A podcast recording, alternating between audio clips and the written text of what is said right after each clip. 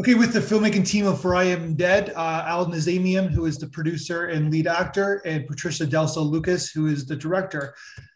Patricia's in Brussels, Al's in uh, New York City. How's it going, guys? Good, good. Thank you. Going well.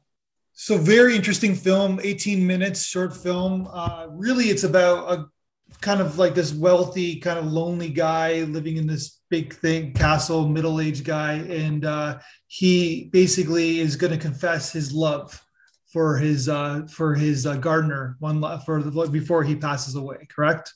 Yes, correct. Yeah. yes, you got it. So not everybody, not everybody, not everybody gets the film. Not everybody gets the film.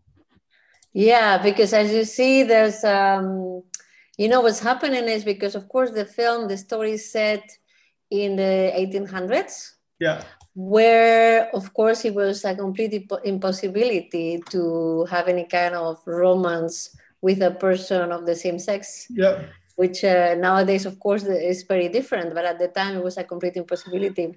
So what happens is like um, oscar the main character is gradually losing his mind. He's uh, more and more deep into his turmoil into his anguish of being unable to be who he is. Mm. So then what happens, like reality is starting to be twisted. So we see his surroundings through his eyes, and the other character, the gardener, that uh, with yeah. whom he, Oscar is in love with, switches uh, identity between the loving, kind, loyal gardener and death, the devil, who's yeah. coming here to kill him. You know, so that's why it's quite. It's not a straightforward narrative.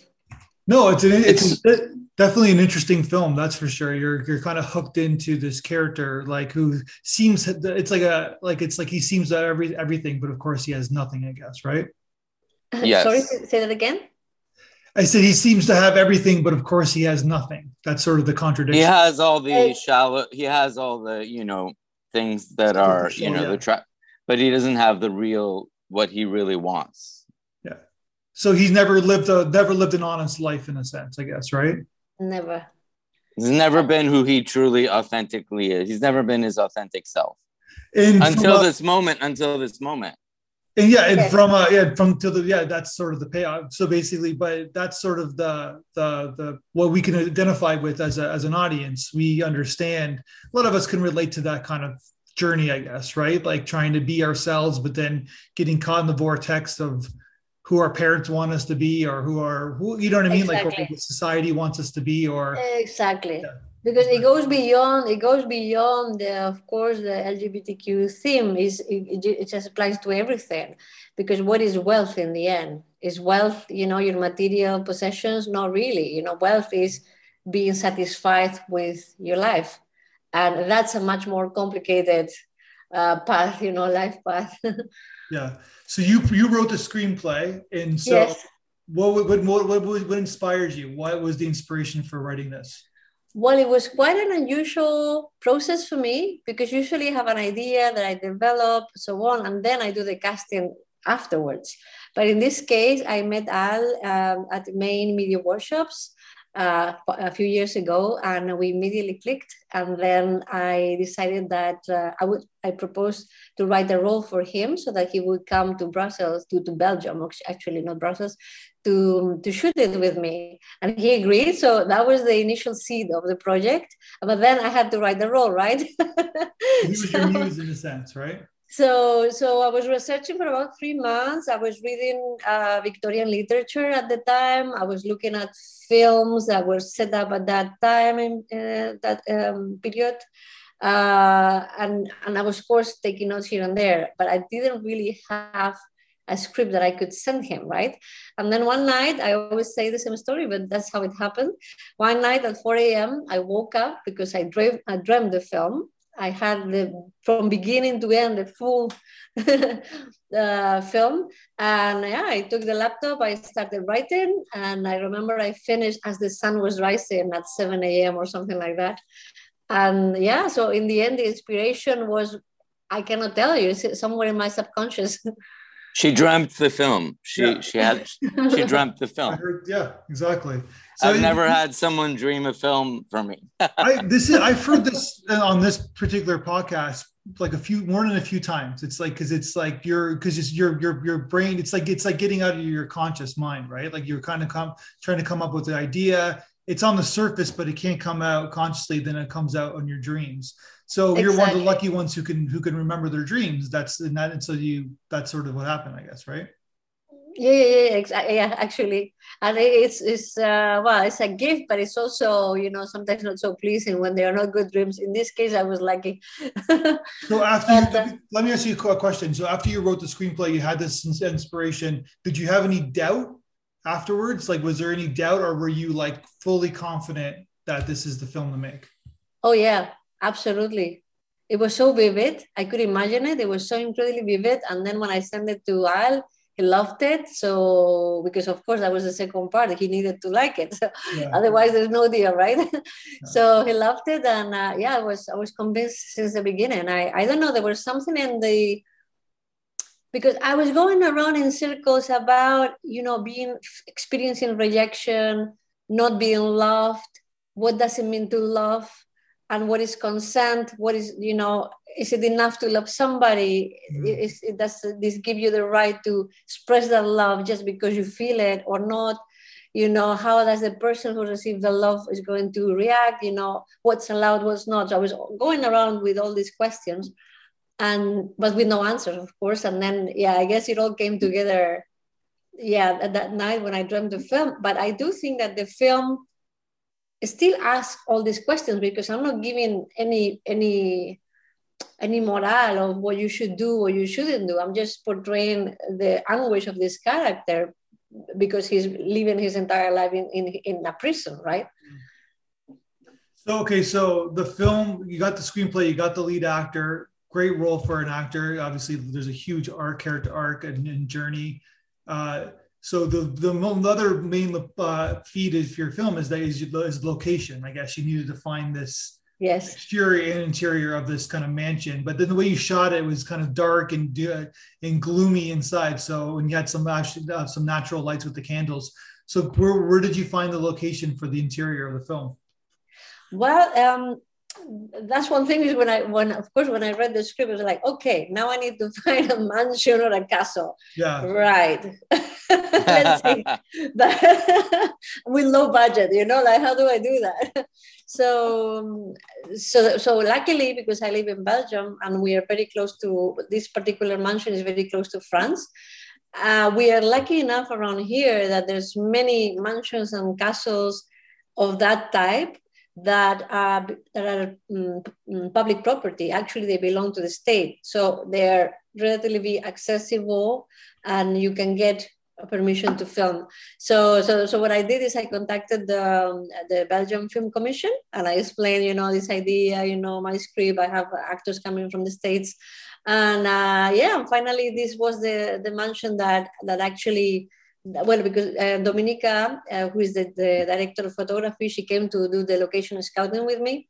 And this was the castle that we found that was perfect for Oscar because also the way all the, the, the ceilings are so high and, and Oscar gets uh, completely, I mean, the low, it was very good to portray his loneliness as he would appear very small in this immensity of these walls and ceilings, right? Mm-hmm. So, and everything is surrounded, um, all the walls are uh, in wood, and they had this huge garden for the other character, obviously, because yeah. the gardener needs to garden, otherwise, it's not realistic, right? So, yeah, so so that's how I found it. And then I did a very tough negotiation uh, with uh, yeah, at the production um, state uh, stage with the of course with, with um, uh, town hall of that town. Mm. and, well, and and we got it. Well tell him how you how much you negotiated. Like a lot. Like i mean the, the fee for a day the, the standard fee for a day to get that it was about 3000 euros just for a day. Yeah. Which obviously i couldn't pay you know? Um, and in the end i got it for about 100 euros because i think they pitied me or, they really liked the project one or one or the other. Yeah well yeah that's that's that's amazing. How many days did you shoot inside? Four. not many. Four how days? many? Only four. No not even four full days. Three and a half right? Three the last um the last night we pulled an all-nighter and slept uh, in the chateau. We had to wait till dawn to shoot the last yes. shot, which was uh, Jude the gardener, the gardener in the garden, gardening in daylight. We had to yeah, wait for the daylight. So that was, was no just point. one shot. So it was really three full days, and then one shot, um, the shot of Jude in the garden, which we pulled an all-nighter, and as soon as the sun rose, we got him gardening with in daylight. Yeah. But what's amazing is that this is uh, the Chateau d'Anguillon is a historic chateau, which in 1913 burned. There was a fire, and it's like art imitates life because at the end of For I Am Dead, what yeah. happens? The chateau is burned. There's a fire. Spoiler alert! Yeah. Sorry for yeah sorry just, no, no no no it's it's, it's uh, sorry for the spoiler alert. I'm just pointing that out. No, so tell okay so you dominica um, was your dp and so yeah. so it's it's very interesting lighting design. So i know you probably cheated a little bit but you have the you have the the, the, the natural candlelight so you're, you're, you're always like lighting fire in the, in the candlelight and then of course in the in the day slate scenes it's like the light is coming in from the outside so it's really interesting, kind of like uh, a lighting design because it's always a little, always, everything's always a little bit dark, I guess, right? Yes, the thing is, what we did with Dominica, we really exchanged lots of stills. Um, and also, I'm a cinematographer myself, except that I didn't do the cinematography for this film, obviously. But I understand when she, you know, when we're discussing together, yeah. etc. So what we did is we had the uh, big daylight sources, of course, outside because the sun you know is not enough. You always need to you need to boost it with yeah. some continuous light with etc and then inside we had the sky panels you know to simulate this candle light set uh, um, so that because you know with just with the candles it would not be enough to to have enough visibility you know to have a, a good shot except that those candles actually because those were meant to be our key lights to, to be more natural inspired yeah. by barry lyndon except that we didn't have the the zero stop lenses that he used so we had to you know make compromises um, those candles i got them custom made from a shop in belgium uh, with three threads so that they could burn for longer and so that they could light with a bigger flame Otherwise, with a simple candle, in, in two takes, they're already gone and it's incredibly dark. But yes, the idea, so that was the, the, the technical part of, of how we plan the lighting design. But the idea was always that this character Oscar, he lives in, in, in pain. He, so he must be in the shadows. He must be in the darkness because that's who he is. He's going to come to light by the end, you know, he's going to embrace his own identity. So we always make sure, even if we have like artificial light to to feel um, for the for the natural candlelight, we always kept it at a minimum just to have um, just to have a bit of uh, visibility all over yeah. the shots and not just on the faces. Otherwise, it will be like completely black in just one spot. So yeah, yeah no, it was, it was it's it's not easy to do. Like what you no. how you guys pulled it off. It was pretty, and you got to focus. Make sure the focus is pulled all the time because you're kind of moving the camera. yes, bit. yes, and also because of that, you you know, we had a focus puller who did a great job. Yeah. Well, actually, it was just Dominica uh, uh, and Joe who is a was a gaffer, focus puller, first AC, second AC, and that's it. I mean, it was a team of two to do all of that in just three days. I think they did a, just a terrific job. Yeah, it is a great job. So obviously, there's a good there's chemistry too, right? So so Al's um, like so Rigsby and Al's character need yeah. to have this chemistry for the film to work. Like we, as soon as he walks in in the opening scene, like he's posing with the girls and he's dancing, but yeah. then as soon as he walks in, obviously this is the one he's attracted to, and vice versa. So where did you yeah. find? Uh, is it Rigsby Lane? What a great name for an actor. Where did you find uh, him? Yeah, uh, I'll explain that. Um, I'm I um, I Rigsby was in my acting class um, in New York, and uh, we had worked on stage where we played. Uh, we did a scene where we played gay lovers in a concentration camp, but we didn't really do the full. We just practiced it in class. We did it. We did the scene in class, but then he he and his brother are the Lane brothers. They have a production company in Philadelphia. They offered me a role. So one month exactly.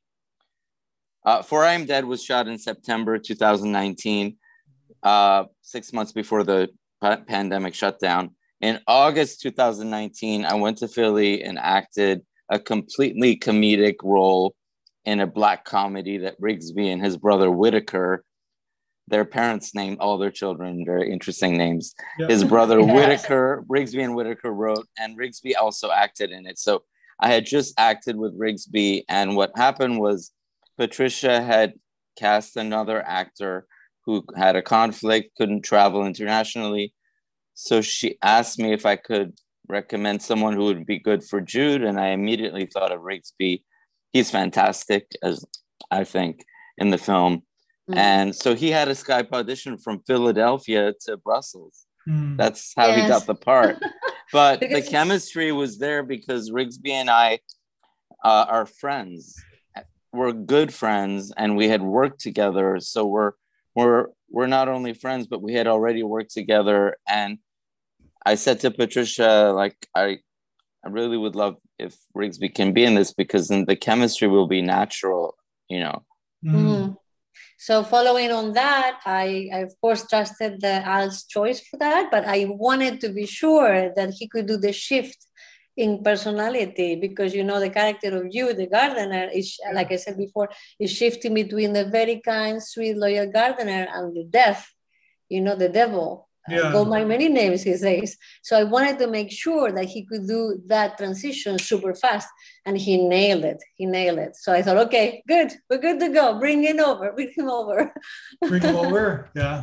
He got he nailed his skype audition from philly to brussels yeah and then okay so then yeah and then it's just basically well that that scene in the i guess it's i don't know it's like the living room i don't know what you would call it but it's like it's like a five minute scene and then of course there's the reveal where like he's sitting on his lap and then that kind of like jumps off the, the second half of the film but yeah. there is that chem like there's that connection that they have that kind of like makes the audience emotionally involved. It's like, oh, we care yes. about the jury. We hope that we're hoping for a happy ending, of course, right? Yeah. well, I want to give Patricia credit. Part of it is the chemistry that Rigsby and I naturally have, but part of it is that Patricia demanded truth.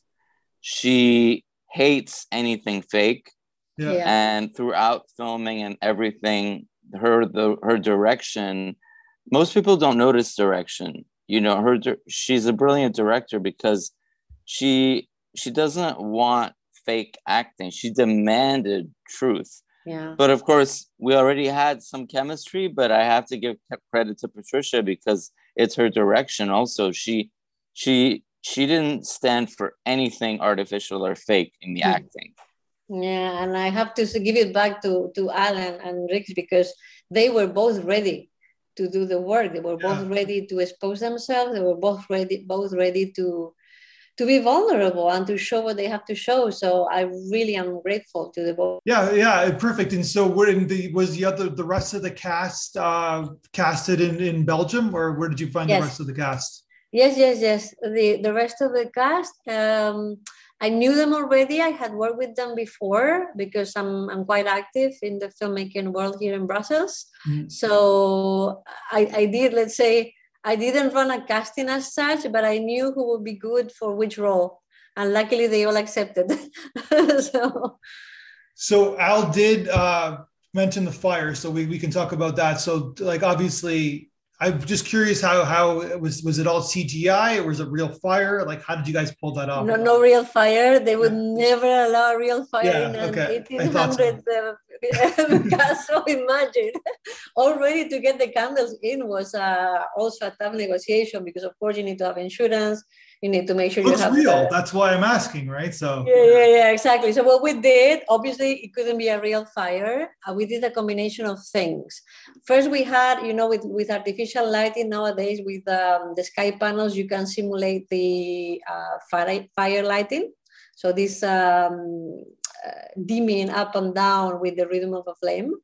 Also, we had a smoke machine, so we were making sure that the smoke would go the closest possible to what a real real smoke would do. Mm-hmm. And then uh, I already knew I wanted a fire in that in, in in the last scene, of course. So I shot many of the takes through a mirror wide shot so that I could have the CGI in the back, not very present because I already knew I wouldn't have the budget for a real fire in to, for a fire to look real in CGI. Yeah. So in a way, it's a mix of lighting, smoke, framing in a smart way so that you suggest the fire, but you don't necessarily have to see it. So mm-hmm. that when you bring in the special effects, they they are as realistic as possible given the budget constraints. So I think it does what it needs to do. It's not a film that is about special effects. It's a film that is in this particular moment about the awakening of Oscar. Yeah. Uh, and that's what I care for. You know, the the the fire is just what uh, actually for me. It's like when you're purged. Fire. You you're purged and then you become who you really are. Like fire cleanses. You're like purged. You're, you know. Yeah. Exactly. In my culture, water, right? Yes, fire and water. Yeah. In my culture in Iran for Persian New Year, you jump over the fire to per, to like burn all the ba- evil bad things of the previous year and then when you're on the other side of the fire you're cleansed for the persian new year exactly you're like so it's more about that, that. it's more about of, the symbolism of, of burning your past yeah. burning your demons right yeah. but in a way it's not a sad ending because he says you know i'm finally free yeah i'm finally myself but he's gonna he's gonna die though, right? Ah, did you ah, that's, that's, no. We have a fan who truly, uh, one of our biggest fans, who truly believes that Oscar does not die. Yeah. Did you see him dead? You you know, there's no shot of him dead. This is up for interpretation. yeah, well, it's you know, like it's it's the 1800s. Of uh, house is burning, and uh, the fume itself is going to let him make him die. I guess, right? So but the film style is surrealism, so maybe the how the fire isn't made real. Maybe the the house isn't burning. Okay. It's all open to it's it's surrealism, you know, you know. Yeah. The the actually the, that was because of course I could have made it more explicit, but I cut it on at that shot on purpose just to leave this question mark. So was that a real fire? Was that the real death? Yes or not. So I think what's that's what's interesting because at the end of the screenings, I often get debates uh, between people of what was the meaning of film, what was the meaning of that, what happened. So and our audience, the, the, the, good segue, our audience said we sent you the audience feedback video from our audience. Exactly. What our audience had to say. Sorry, say that again. What did you think about? What did you think of our? What our? Oh, I loved it. I loved it. I told Patricia I love this festival. I love it the feedback was so different yeah. from every person, but it, it, was so helpful to get feedback from just directly from the mouths of yeah. people rather than a written professional review reviewer.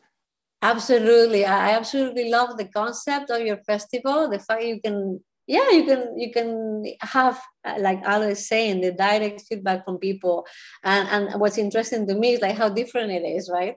Like and, and you wonder why is this person saying this? And then you get to in a way of course it's just a video but you get to know them a little bit. You get to put a face on who's watching your film right? So i love that. Thank you. So then what did you think about there was there any opinion that you like that's that they're right on they're right on what my vision is or there's any opinion that like was like they're so far off but i love what they had to say because that's what the that's the magic of film mm, no Nothing was far up, but there was one comment about the maid being funny, ah, like yes. when she turns around. True, and true, I never, true. I had never, I had seen the film, and no one had said that that was comical or that there was any comedy in this film, because this film is one thing this com- film doesn't have is comedy. Most films have at least, but when this one person said that she thought it was really funny when the maid reacts, I thought that's an interesting. Uh, we had never gotten feedback of, of anything comedic, but because For I Am Dead does not really have comedy. Yes, no, but it is true that there is. I'm aware that the maid, um, I mean, her reactions have a focus in the scene when she's supposed to be a secondary character. But of course, at the end, she's the one who throws the, the flame. So I wanted to, you know, kind of highlight her a little bit. And I often get uh, the feedback that why is the maid, you know, why does the maid have a part at all, you know, in that scene? So it's so interesting that somebody commented and picked up on that, you know, like, okay. Yeah. So I, I wanted to uh, also mention that there's a nice score, nice sound design in your film. So tell me about uh, the editing process. What yes. did you let Al watch the, your dailies? Like, what was the what was the process like? She was very generous. She was very generous. Thank you. The thing is, I loved sharing the entire thing with us. So I was constantly every every new thing I did, I was sending it to him. What do you think? should we do it this way or that way you know yeah. every new cut so yeah, yeah we were very closely collaborating um, and of course this is the always what's uh, i always find hard for it's a very hard thing to do for an actor you know to watch a cat and and not see themselves you know because past your own see past your own vanity right? Like you, it's hard to see that as a like see the see the storytelling and the performance and the plot points that need to be exactly. the actor but seeing seeing past what you look like i guess right? Exactly. And and and he did a great job. So he really of course he had his comments on his own character but he really uh, put all his energy and all his uh, feedback into trying to make the best film possible, which I appreciate very much. Thank you all.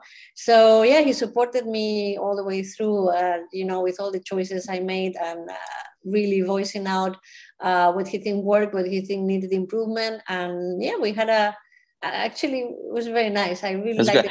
Regarding yeah, it was great. Uh, regarding the sound design, I want to say Patricia is a professional sound engineer in, in her day job. Oh wow! And um, so the voiceover, the voiceover, I went into her professional voiceover booth, and we I recorded every line. You know, I read every line, and then the sound designer David Veral, who's brilliant, he said, "This this doesn't sound completely." Am I right, Patricia? Did yeah, you want to say the story?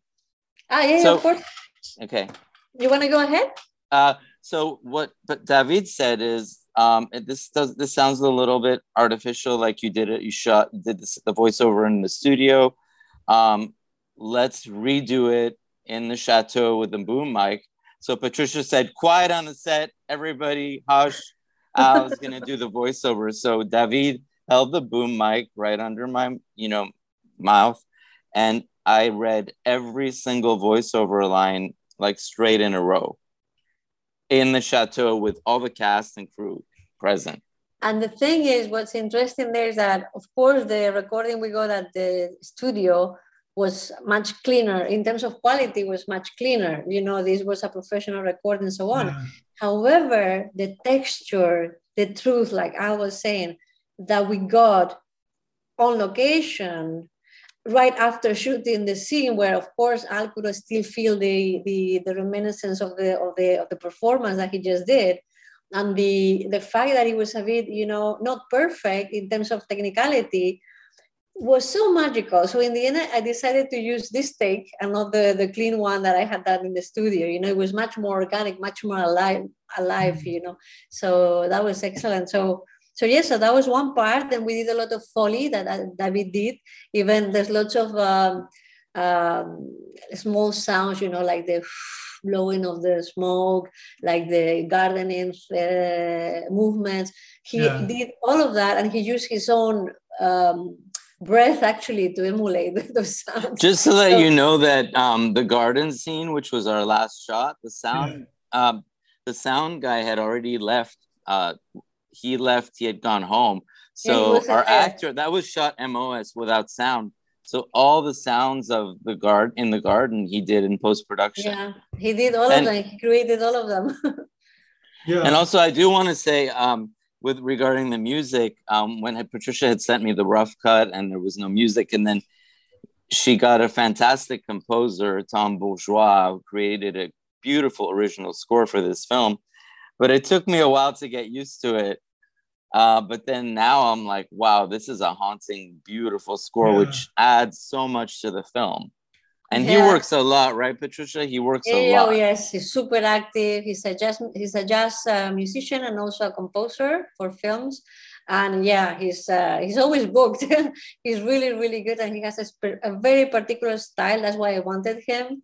Mm-hmm. And uh, essentially, what we did eh, because we also recorded during the pandemic, so we had to do it in his basement.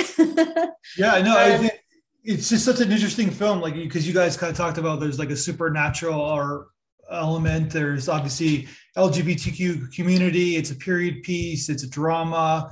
It's a little bit like the it's a haunting scores a little bit. So you're kind of mixing a lot of uh, genres and a lot of like kind of like topics, which is and then it's like and people will can come up with their own conclusions too. There's not like you said a defined ending. So there's a lot of it's a gutsy film in a lot of ways, and, and you pulled it off. So congratulations. Thank, Thank you. you. Well, Thank Patricia's you. a gutsy woman. Yeah. I call her I call her a superwoman. And also our DP Dominica. They worked so Dominica yeah. and Patricia met in LA and we all like we we basically slept at Patricia's um, home and thank she let us it was like, it was like camp, a film camp for one film week. camp. Yeah. Rigsby and I were on air mattresses next to each other. no, but yeah, like you said, it's really uh it, it were there were loads of obstacles and one thing going the wrong way would have mean that would have meant that probably the film wouldn't have been made the way I dreamt it. You know, we go back to the script. But yeah. I was so lucky that okay, it cost loads of uh, you know hard work and uh, sleep deprivation and surprises and uh, yeah, too much to do. But in the end, I'm happy that the result is what I wanted it to be. So everybody who worked on this film knew each other. Like the guy, the gaffer who did every five jobs. That that guy I had worked with on a feature film in New York, but he's French. He had moved back to Paris, so he just took a train from Paris, and he did the job of five five. Yeah, five, five people. Five people. yeah, so we all we all knew each other. It was a very tight close. Patricia knew all the actors except for she hadn't met Rigsby, but she let us rehearse. She gave us the luxury of rehearsing on Skype for months before we went to Belgium, mm-hmm. and she gave us two days of rehearsal in her apartment before we went to the chateau, which yeah. was a big help for acting wise. Yeah. So I'm assuming you guys are going to work together again then. I hope so.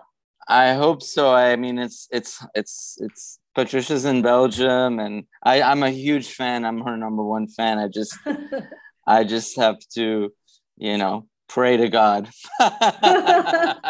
we'll make it work. Uh, uh, you know, I love uh, New York, Brooklyn. You know that, and I I can see myself going back there, or you mm-hmm. coming back here, and we'll we'll we figure something out. well, I've made I've gotten Patricia a cult following in New York and Brooklyn, so she's kind of like kind of semi cult famous here. So everybody wants to work with Patricia Lucas in New York.